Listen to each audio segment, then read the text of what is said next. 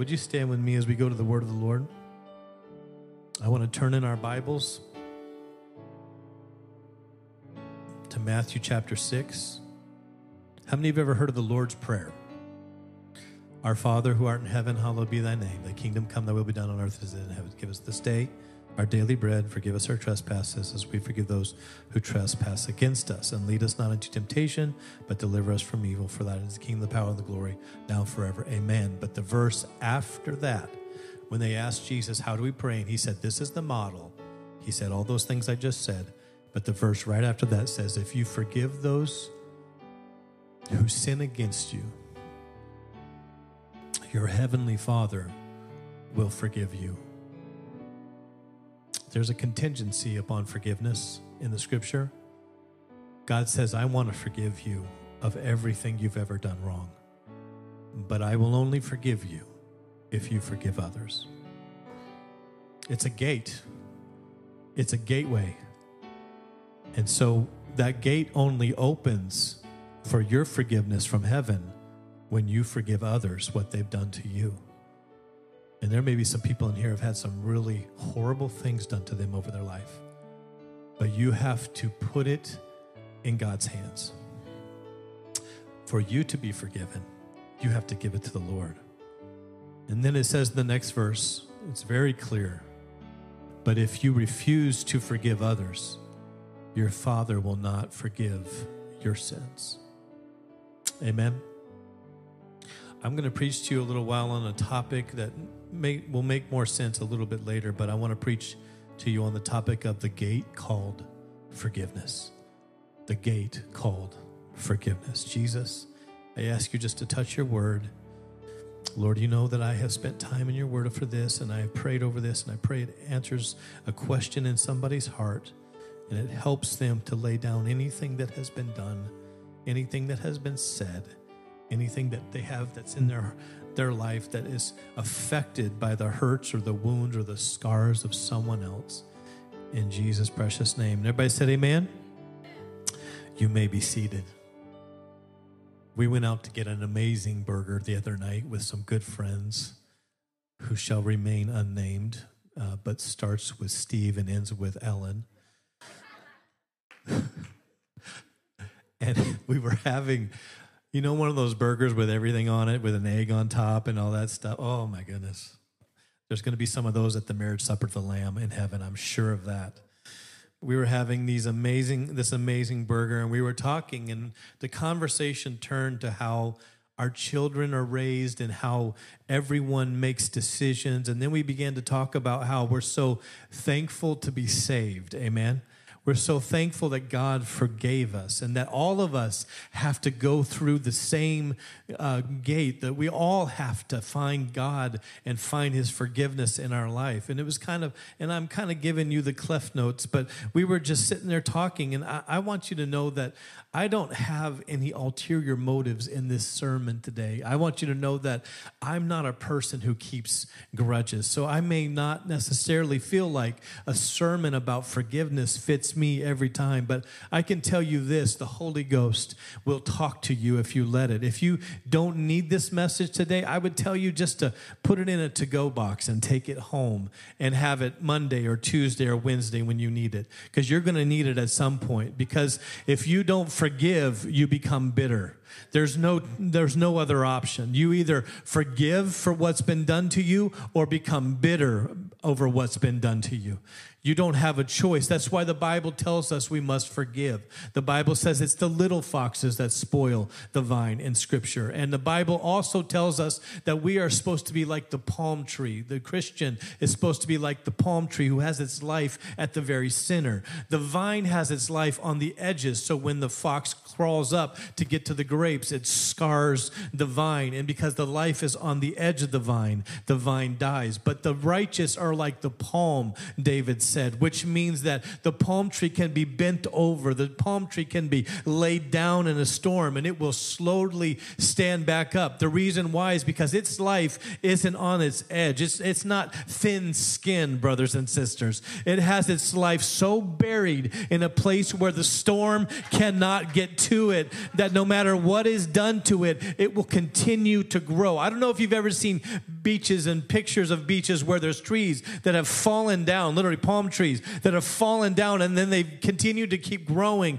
toward the sky. I don't know how it's possible for a tree that's been uprooted to continue to live, but the palm tree, it can do it. It can get water from sand, it can learn how to live in harsh places. And that is the picture of the Christian. When we forgive, doesn't matter what knocks us down, doesn't matter how hard life gets, we can still produce fruit. We can still grow. We can still have another day of life if we learn how to forgive.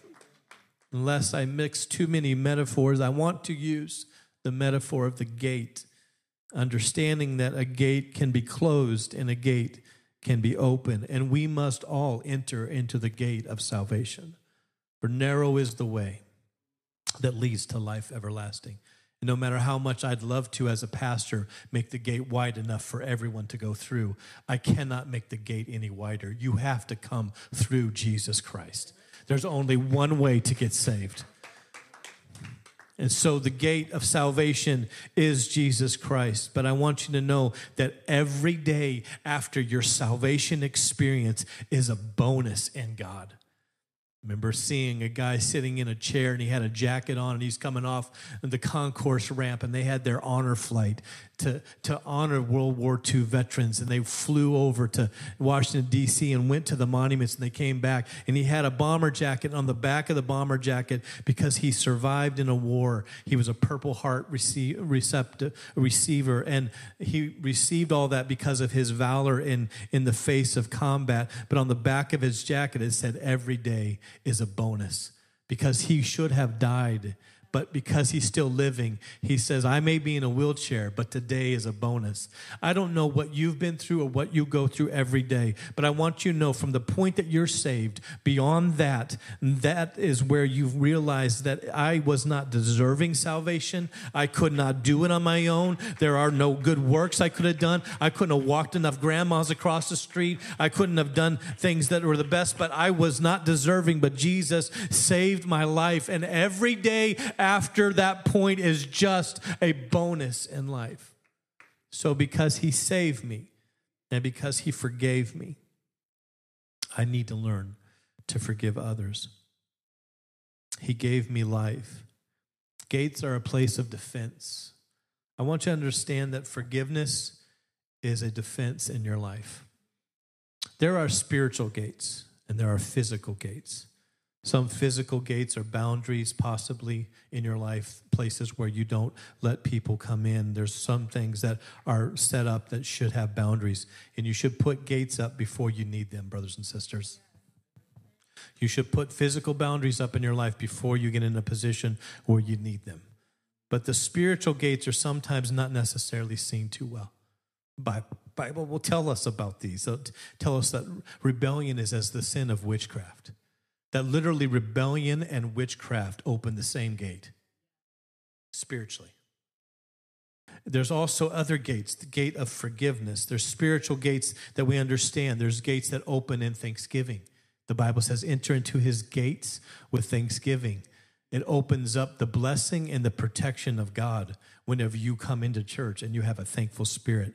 I don't care how the weekend went. When you come in here, you step into the throne room spiritually of Almighty God. When they start playing stringed instruments and they start singing and worship, and you lift up your 10 stringed instruments and begin to praise the Lord with your voice and with your demonstration of praise, I don't know what you were taught from the Word of God, but you cannot praise God and not make noise. There's no place in Scripture where it says you can stand stoic and praise God. You can worship God without making noise. You can sit on your pew and have a tear run down your eye and have one of the deepest moments of worship you've ever had. You can sit in a tree stand. You can sit in nature next to a stream, a babbling brook, and have a moment of deep, powerful, and anointed worship without saying a single word. You can worship in your thoughts, brothers and sisters. You can worship God from your mind because worship is knowing who He is.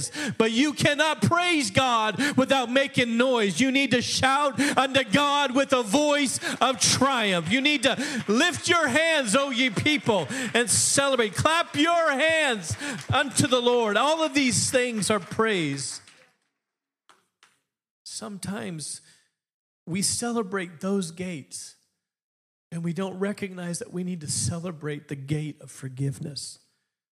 That forgiveness closes the door of bitterness in our life and it opens the blessings of God. The blessings of God. It's a spiritual gate, brothers and sisters, and it was a place of defense in the Bible. They had gates on walled cities. Most cities that were overrun in history, in antiquity, were not overrun by climbing over the walls. Most cities were taken by the enemy because they bribed the gatekeeper. You can do your history study and you'll find out how many times strong cultures and cities fell just because they got to the gatekeeper. And I want to remind us today that we are not to be molded, we are not to be shaped by anything in our life but the power of God. No bitterness, no offense, it is offense, brothers and sisters, but it's an offense. And there is a gate to it, and the gate is forgiveness. No, no difficulty, no struggle, no predication. Do not, do not ever, brothers and sisters, hear me, do not ever put qualifications on your walk with God. No matter what happens to you, never say, Well, if God would have done this, I would have lived for him. If you put a qualification on your walk with God, the enemy will make sure he has it come to pass in your life. He'll do his very best to form that weapon and le- unleash it at you. If you say, Well, if, if this would have happened, or if that would have happened, or I'll, I'll serve God as long as it doesn't, that's a qualification, brothers and sisters. You are are ha- you need to just be happy to be saved and everything after that's a bonus. And it doesn't matter if my body gets sick or if my mind gets troubled or I have a stressful job or I have no job at all I'm still going to praise him. I'm still going to lift my voice and worship him. I'm still going to sit and magnify the name of God. I'm still going to make him famous. Nothing has the power to close my gate in my life. So I want to tell you that there's a lot of references in the Bible to gates. The Bible makes reference whenever Jesus is talking to Peter about the revelation of who God is. He says, Who, are, who do you say I am? And Peter said, Thou art the Christ, the flesh of the, the Son of the living God. And when he says that, he says, Blessed are you, Simon Barjona for flesh and blood did not reveal this to you, but my Father which is in heaven. He gave you the revelation of who I am, the Messiah. And he said, Upon this rock, or that revelation of the mighty God in Christ Jesus, I'm going to build my church, and the gates of hell shall not prevail against it. Brothers and sisters, hear me. Gates in that reference means the counsel or the authority of hell. Hell cannot speak, hell cannot move, hell cannot strategize against you. And while I say don't put complications or, or criteria on your salvation, understand this. If you have given all of yourself to God, there is nothing the enemy can do to keep you from being in his hand. Amen? You have strength in him. But the gates were a very interesting thing in Scripture. A lot of times there was an outer gate and an inner gate and a corridor or sometimes even rooms for the soldiers in the walls in between those two gates. Bible talks a lot about gates in the scripture. It deals with the different scenarios where gates were used and I can't even give you enough to help you to understand how important it is that you use and open the gate of forgiveness in your life. That no matter who does anything to you, you give yourself over to forgiveness because forgiveness has to work in the church and forgiveness has to work to help you to forgive yourself for sins that you have done in the past. And you need to have a place where you go and you use forgiveness over and over again. You close the gate of bitterness by opening the gate of forgiveness. And remember, brothers and sisters, if it seems like you are losing to forgive somebody, understand that forgiveness is not a place of weakness. Amen. I would say it better forgiveness is a place of strength, not a position of weakness. You need to understand that there's power in forgiveness, there's power in laying things down. At this district conference, the, the Lord was moving in so powerfully. It's a, it's a, we call it district because Wisconsin state is a district. But all the ministers were gathered and there was a preacher obviously that comes in and he's a friend of mine but not a close friend scott graham. He's preached so many sessions that i've been in and he preached a message about why antioch and he's talking about how paul would have persecuted the Christians that ended up at Antioch. And when he showed up, when Barnabas went to get him and bring him as the assistant pastor of the church in Antioch, that's where people first called them Christians at Antioch because they received the one who had persecuted them. He received the one who the Bible even says had caused Christians or Holy Ghost filled believers to blaspheme. He was so hard and so malicious and so, uh, you know, so. Uh, what, what, would be a good word to use? He, he was able to make them feel so at a loss that some would even blaspheme. And those people were immigrants, they were refugees to the church at Antioch. And when they showed up, they walked up and said, I'm so glad God got a hold of you. And they forgave Paul who was the Saul that possibly killed her husband or killed his wife. They forgave like Christ forgave on the cross. On this Roman torture device right here, Jesus says, Father, forgive them, for they know not what they do. Why did Jesus do that? As an example to us to forgive the worst possible acts of brutal uh, nature or, or of malicious intent from other humans towards you? Yes, that is why. Because you were not meant to carry the burden of bitterness in your life. It'll make you sick, it'll give you cancer, it'll shut down white blood cells, it will destroy your body if you carry bitterness. But Jesus got on that cross and said, Father, forgive them, those that were crucifying him, those that put nails in his wrists and his feet. He said, Father, forgive them, for they know not what they do. Not only was he doing that as that example for us, that if he can forgive for what they did to him there, then we surely can forgive someone who lies on us, someone who gets, who cheats on us, someone who does things wrong. And brothers and sisters, you're never supposed to put your trust in man. You're only supposed to put your trust in God. But sometimes we get our trust misplaced, and God showed us through his sacrifice that you need to forgive even the worst of men. And when he did that, he wasn't just saying, do it because it's good for you. He was saying, do it because it's a position of power. He said, All power is given unto me in heaven and in earth. And so when he gets on the cross and he says, Father, forgive them, for they know not what they do. What he's doing is he's making sure that there's no bitterness in him. There's no reason for him to be uh, upset. He is literally dying as a spotless lamb on the cross. And he needed to forgive. The king would often take his seat at the gate. There was counsel and there was judgment that happened at the gate. There was also witnesses at the gate. And the witnesses were there because justice needed to be done. But justice didn't just need to be done, it had to be seen to be done. And so Jesus said, Father, forgive them, for they know not what they do, so that we have a record of one who forgave the greatest of trespasses. So we have a place to go where we see the king open the gate of forgiveness. So I was at this conference and that message was being preached and I knew I knew the reference. I leaned over to brother Nate and I said he's going here. I know where he's going because I I knew about that. And so I was expecting just another sermon, Brother Steve. I wasn't thinking that God was going to sneak up and tap me on the shoulder. But that's how God works. You, you think you're just sitting in a church service right now, but really the Holy Ghost is sneaking up on you.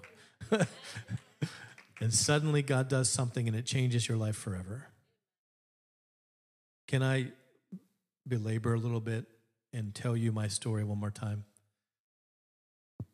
My my mother has asked me to forgive her so many times and mom I love you but it's not about that.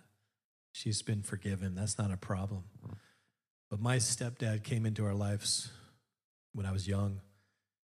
He drank sometimes but he was abusive. I used to sleep on a bunk bed and it was in a little alcove in our family room. I didn't even have my own bedroom. And I was on the top bunk and he would smoke chimney smoke all night in the family room watching TV, and there was a gray haze in the room. And I had to lay my head off my bunk bed. Literally, this is my bunk bed. I had to lay my head off my bunk bed to get below the haze so that I could breathe at night, so I could go to bed.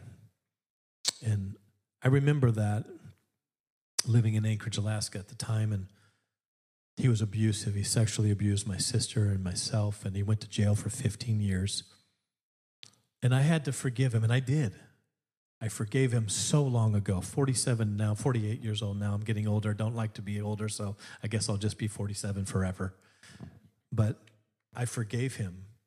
I saw him through the window at the jail, and I felt no emotion. I felt sorry for him that he was in that jail, and I wanted better for him. You know you've forgiven somebody completely when you can look at them and wish better for them when you have no longer any emotions attached to the offense, you've given it all to Jesus. And he's washed you, and you have thoughts come up again of how they hurt you, and you feel those anger and that bitterness again, and you say, Lord, I forgive them. And it comes up again, and say, Lord, I forgive them. You just keep forgiving and opening the gate of forgiveness, and God will keep mending and healing you. So, we're at this conference, and he's preaching on how they forgave Paul from all the travesties that he did to them, all the bad things he did. But they took him in their arms and they said, We're so glad you're now a brother and you are our pastor. They not only forgave him, they took spiritual leadership from him. And so the service got over. I walked down past the screen. They had screens up. I walked down into that corner. And I just said, you know what? I'm just going to process this, Brother Reese. I'm just going to process the word of the Lord that was given. It was anointed preaching. And I went into the corner, and the Holy Ghost tapped me on the shoulder because all of these years, he has died and he died lost. He was not right with God when he died. And my brother took the house that he was living in. He got out of jail and he bought a house and he basically did he he was not living right when he passed away. I'll leave it at that because I want to keep it as PG as possible. And my brother sold the house, and and I I knew unless he prayed a prayer on his deathbed, I knew that there's a possibility that he didn't make it to heaven. And somewhere down inside me, Aaron, whether I had a conscious thought or not, because of what he did to me and my sister, I was okay with that.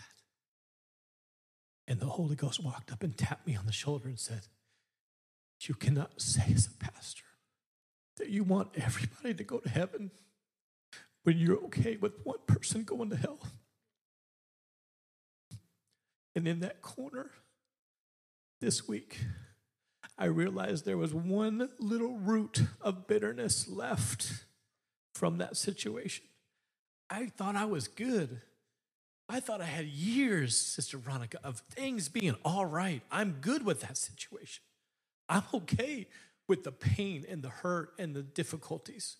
I'm okay with a life of working out how to have good relationship and good because I couldn't connect deep enough to have great relationships because of the wounds of a child.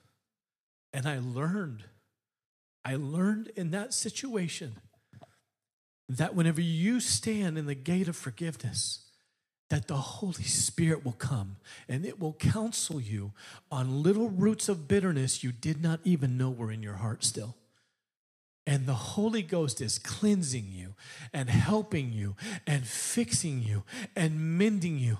And don't ever go through a sermon and think, this sermon's not for me. This lesson is not for me. This word, though it does not return void, it's not really fitting me because it will find its way into your heart. The Holy Ghost, if you let it work, will sit at the gate of forgiveness and it will counsel you because that is what kings do. They would go sit at the gate and they would counsel and do justice. And the Holy Spirit has come to be our counselor at the gate of forgiveness today. And if you let yourself, there may be things in you you did not even know were there that still need to be handled by the Holy Ghost. I'm not saying go on a treasure hunt looking for the worst possible things that are in your heart, but the Bible says that a wise man knows that the heart is a deep well, and the wise one will draw things out of themselves, and the Holy Spirit will do that that. It'll help you, it'll guide you, it'll keep you, and it will reveal to you the things that you need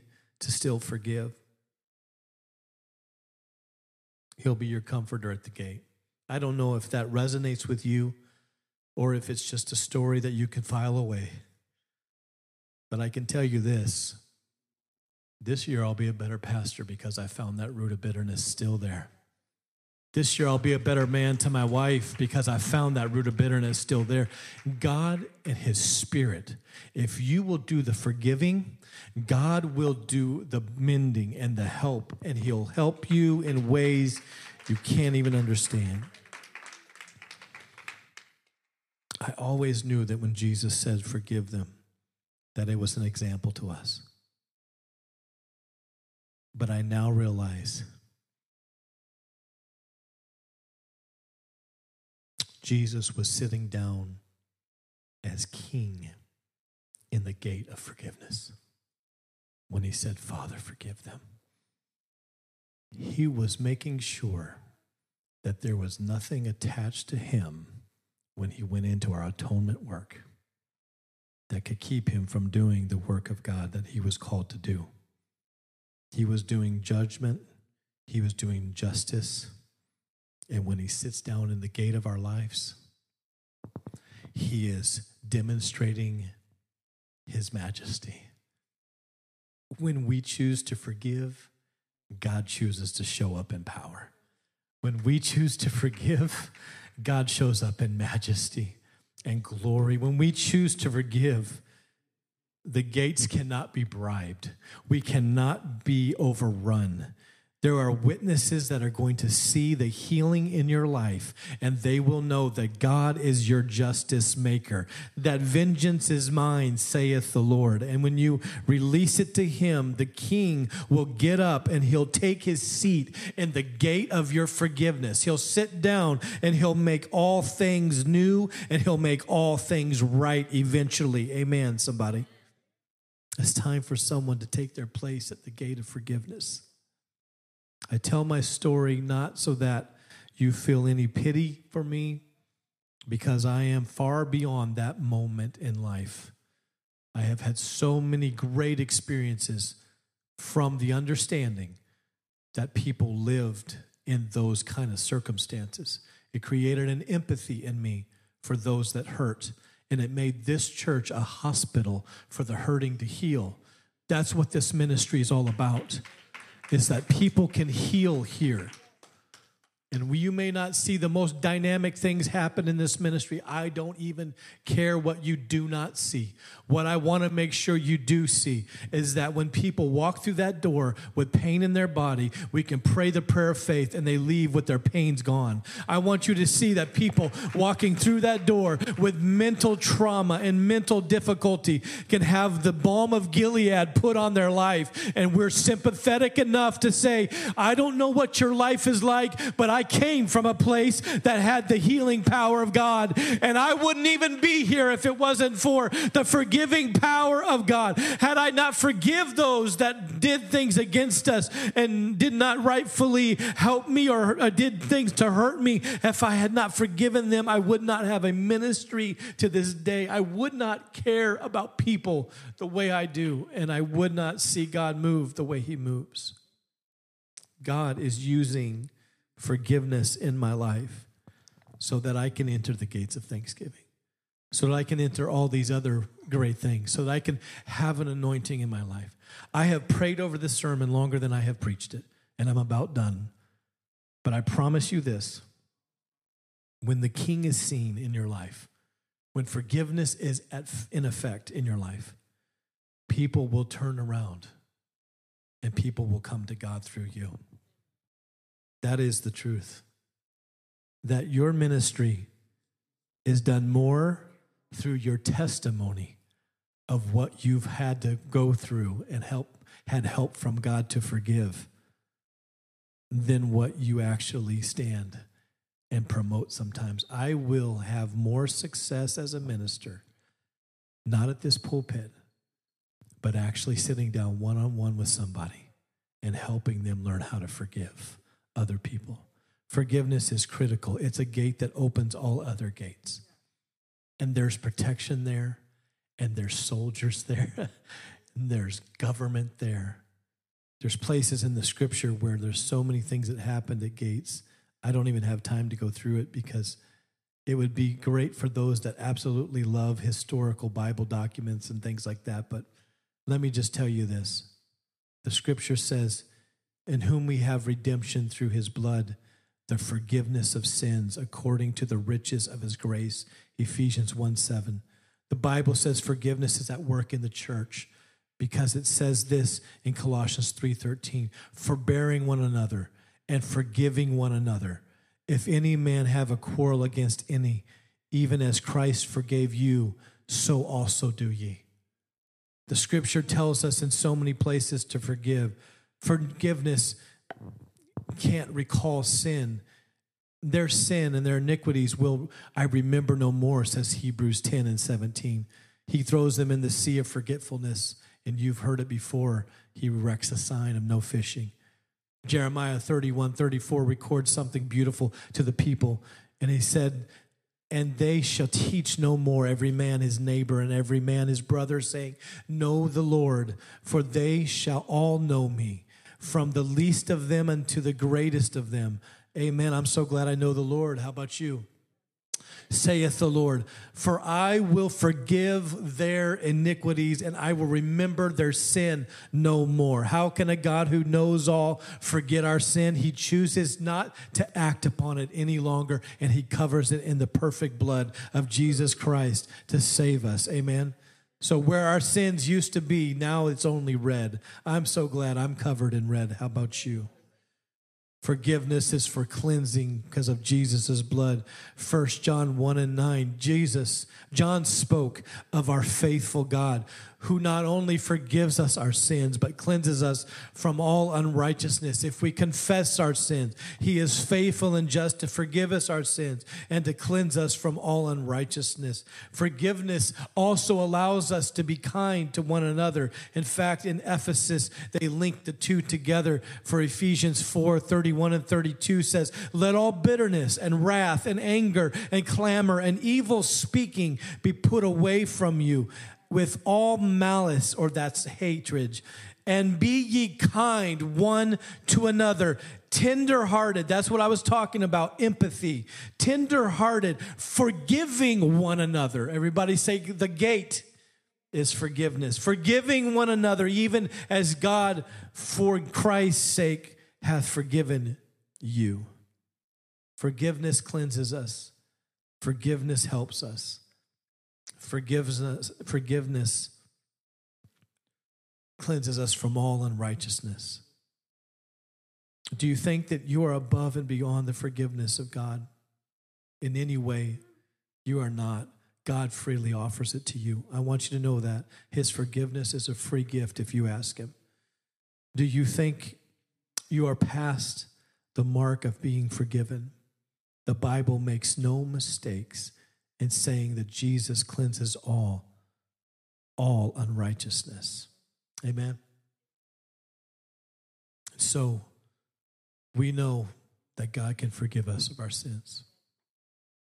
That that story that I tell you about my stepdad, it's interesting to me that I was somewhere inside I thought I'm sad he went to a place I don't I don't I'm telling you I don't really know but I looking at his life I was sad that he may have died lost. And although that was the case, I want everyone saved. I want everyone going to heaven. And if I'm okay with a criteria of something in my life, if they did this, they should go here. If I'm okay with that sentence, then I'm disservicing the grace of Jesus Christ and the sacrifice he gave on the cross because he can save anyone. It doesn't matter their deeds. It doesn't matter the damage they caused. Doesn't matter the therapy that was needed afterwards. God can save them. And you have to be okay with that because you did not die for them. They may have done things to hurt you, but you did not die for them. They deserve forgiveness from God for the sins in their life, just like we needed forgiveness from God for the sins in our life. And the Bible tells us that you are to be a gatekeeper of forgiveness. You are to forgive people, whether they deserve it or not. You swing open the gate of mercy. You swing open the gate of forgiveness. You swing open the gate of grace. That same same thing that was given to you, offer to others. And in doing so, as you forgive, the level at which you forgive, God will forgive you. Stand with me today.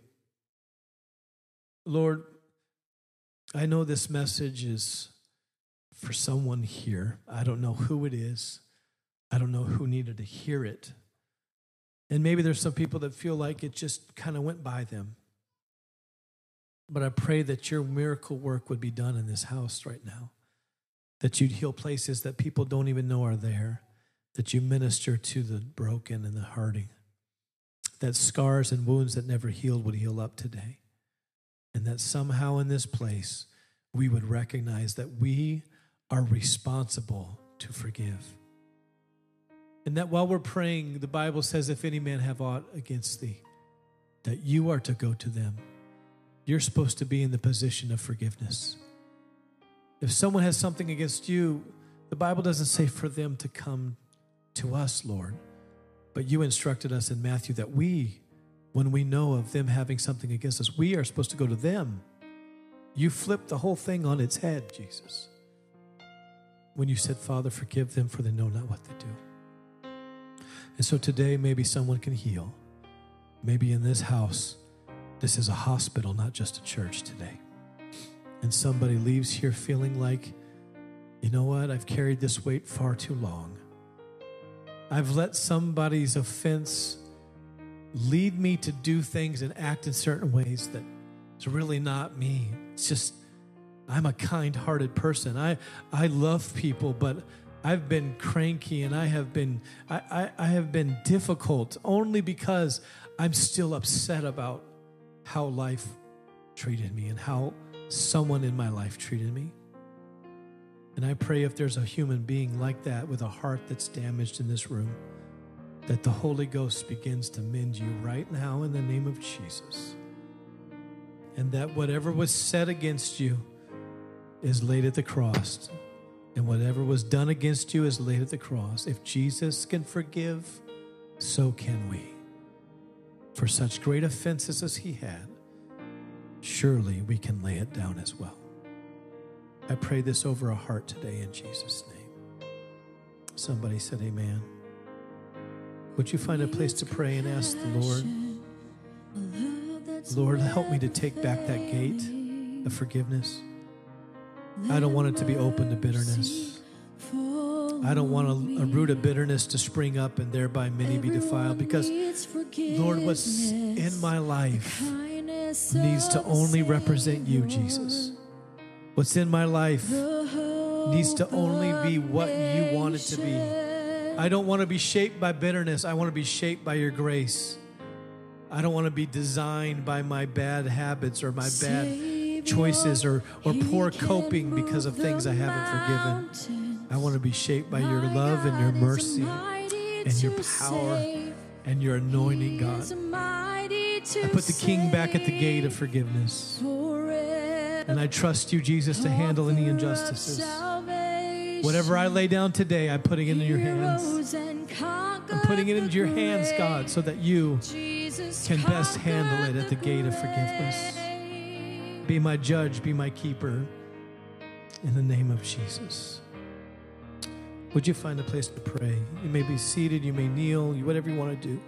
But don't leave until you take a moment of reflection and just ask God to find anything in your heart. Help Him to remind you of anything you need to lay down today. You will lay down burdens and you will walk away free. You will walk away new. You will walk away lighter than you came.